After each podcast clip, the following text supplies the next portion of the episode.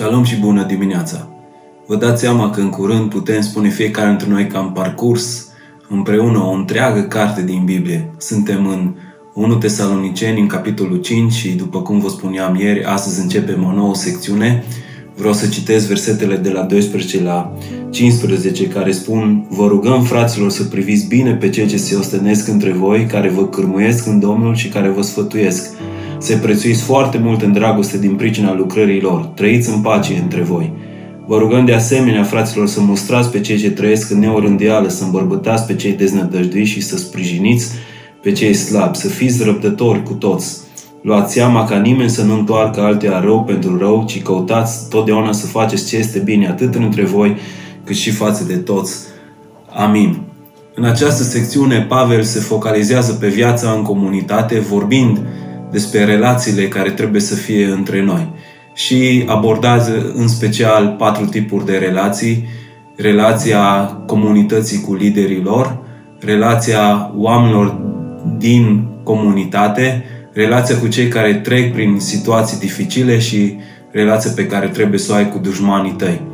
Înainte să vorbim puțin despre relația pe care comunitatea trebuie să o aibă cu liderii ei, vreau să Vă spun că acum 21 de ani, când m-am întors la Dumnezeu, primul meu lider a fost un om extraordinar. La tineret aveam lider o femeie care chiar s-a ocupat de noi. Veneam dintr-un mediu care avea nevoie de multă transformare a gândirii și a inimii și această tânără chiar a parcurs pas cu pas etape din viața mea în care m-a ajutat să schimb lucrurile care nu erau ok în sufletul meu. Dar eram într-un context în care aveam mari așteptări de la lideri. Și haideți să fim sinceri, care dintre noi nu tratăm uneori cu ușurință pe cei care fac sacrificii mari pentru noi. De multe ori mergem la biserică și așteptăm ca cei din față să fie pregătiți să ne ducă într-un loc al prezenței lui Dumnezeu cine ne vorbește din față să ne vorbească ceva ce să atingă inimile noastre. De la pastor și lideri avem așteptarea ca să fie acolo ori de câte ori avem nevoie. Dacă îi sunăm să ne răspundă, să ne dea sfaturi, când suntem în intersecții ale vieților noastre, avem așteptarea ca ei să vină cu cuvântul lui Dumnezeu și cu înțelepciune dumnezească pentru viața noastră și lucrurile astea sunt super ok, dar de multe ori ce am observat la mine mai ales în perioada de atunci, a fost faptul că tratez cu ușurință pe cei care de multe ori fac sacrificii mari pentru mine. Iar după ce am devenit pastor, am, am realizat și am început să prețuiesc diferit lucrurile pe care liderii spirituali le fac într-o comunitate.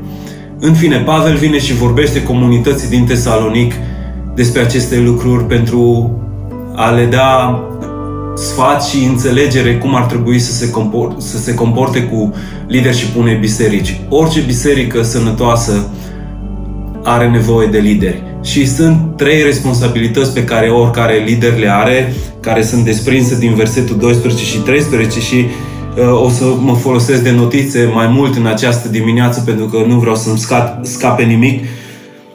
În primul rând, în mintea lui Pavel, liderii sunt chemați să lucreze, să lucreze din greu pentru comunitate și chiar dacă munca aceasta pentru împărăție este una deosebit de frumoasă și împlinitoare, în același timp este foarte puizantă. Și să fii lider nu este un lucru simplu, nu este un lucru ușor. Lucrezi cu oameni care au fel de fel de lucruri, de probleme și ești chemat să fii totdeauna prezent în viața lor, la bine, la greu să-i sfătuiești, să îi încurajezi, să-i ridici chiar și când tu nu ești poate încurajat să-i zidi, tu trebuie să ai ceva care să dea culoare și binecuvântare vieților lor. Deci liderii au chemarea să lucreze din greu, să slujească și să iubească pe oameni implicându-se în viețile lor. Asta este o responsabilitate clară a liderilor. În al doilea rând, Pavel vine și spune că ei trebuie să vă cârmuiască, dar termenul dincolo de a cârmui se referă la a purta de grijă oamenilor, să-i protejezi, să-i supraveghezi și da, în spatele uh, acestui cuvânt a cârmui este și această idee de autoritate, însă nu se referă la autoritatea pe care o are un director sau un CEO sau uh, știu un mare boss, ci autoritatea unui părinte. Și chemarea de a supraveghea, de a da direcție și de a păzi comunitatea pentru ca ea să crească și să meargă înainte. Deci are responsabilitatea de a purta de grijă comunității, iar în al treilea rând Pavel vorbește despre să sfătuiască, însă cuvântul este mult mai puternic și are sensul de a corecta.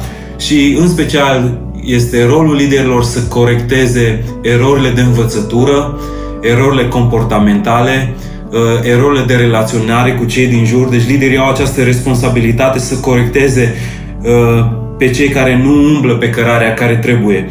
Asta implică uneori conversații dificile cu ei, confruntarea unor atitudini, unor motivații care sunt greșite, însă să știți că fraza aceasta nu se referă la a face lucrul ăsta uh, într-un, într-un mod răutăcios, ci se referă la a fi părinte pentru ei.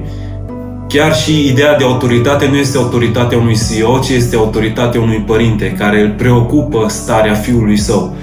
Slujba liderului este aceea de a sluji bisericii, de a-i purta de grijă și de a corecta. Și vreau să știți că Pavel nu se referă în acest pasaj doar la pastorii bisericii, ci se referă la un spectru mult mai larg care implică prezbiteri, diaconi, lideri de grupuri, cei care sunt implicați în slujirea oamenilor. Pentru că să știți că uh, lider nu este cel care are titlu, ci cel care lucrează uh, cu sârguință și uneori până la epuizare pentru mersul înainte al bisericii. Da, dacă nu ești lider într-o biserică, ceea ce urmează în discursul lui Pavel este pentru tine, pentru că Pavel vine și spune cum ar trebui tratați cei care sunt lideri, care se ostnesc, care cârmuiesc, care vă sfătuiesc. Și el vine și spune în primul rând să priviți bine. Ideea este să vedeți munca pe care ei o fac și să o prețuiți, să o apreciați, să dați apreciere pentru ceea ce ei o stănesc în mijlocul nostru. Și asta este un lucru important, pentru ca liderii să poată să facă lucrarea lui Dumnezeu cu pasiune, din dragoste, nu pentru bani, ci pentru că simt că oamenii din jurul lor prețuiesc și apreciază. Eu sunt într-o comunitate în care mă simt super iubit și apreciat și mulțumesc Domnului pentru Biserica Lumina și pentru uh, ceea ce primesc din partea acestei biserici. Chiar aseară vorbeam cu, cu cineva și spuneam, hei, întotdeauna m-am simțit iubit și prețuit în comunitatea noastră și uh, ăsta este un lucru de prețuit, felul în care oamenii mă prețuiesc, dar lucrul ăsta trebuie să facă fiecare dintre cei care sunt într-o biserică și sunt sub autoritate unor lideri. De aceea, nu uitați să priviți bine, ok? Și priviți bine prețuind, apreciind munca pe care o fac. În al doilea rând spune să-i prețuiți foarte mult, iar acest lucru se prețuiești foarte mult, Pavel se referă la a-i onora, la a le da onoare. Și asta nu înseamnă să-i ridicați la, la, la, la, la rangul de celebritate, sau uh, să fiți orbi la unele lucruri nesănătoase din viața lor, ci pur și simplu a, a le da onoare. Și lucrurile prin care noi putem să dăm onoare liderilor sunt următoarele. În primul rând să fii ascultător.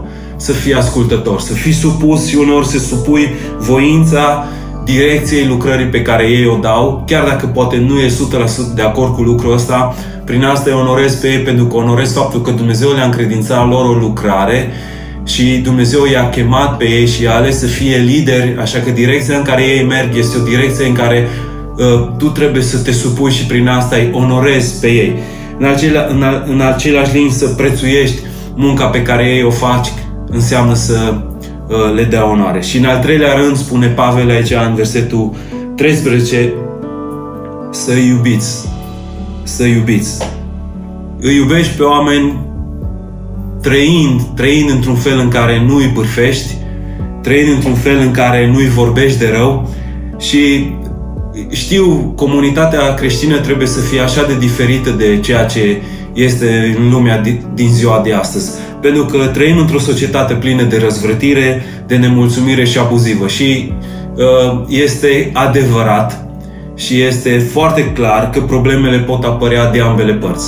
Cu alte cuvinte, sunt în biserici lideri care uh, practică autoritarismul, celebritatea, faima, manipularea, abuz în loc de slujire, dragoste și purtare de grijă, pentru cei din comunitate, iar lucrul ăsta nu este ok.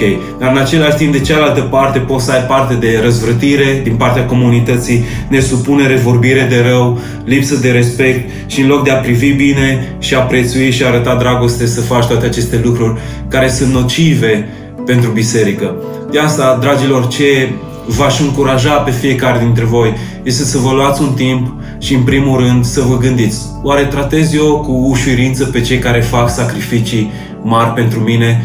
Vă zic că a fost o vreme în viața mea când uh, mergeam la biserică și mă așteptam ca toate lucrurile să fie așa cum vreau eu să fie, să se întâmple lucruri, pastorul să spună lucruri care ating, schimbă viața mea, uh, cei de la închinare să cânte cele mai tari melodii și nu vedeam munca din spatele acestor lucruri pentru că nu eram implicat în ea.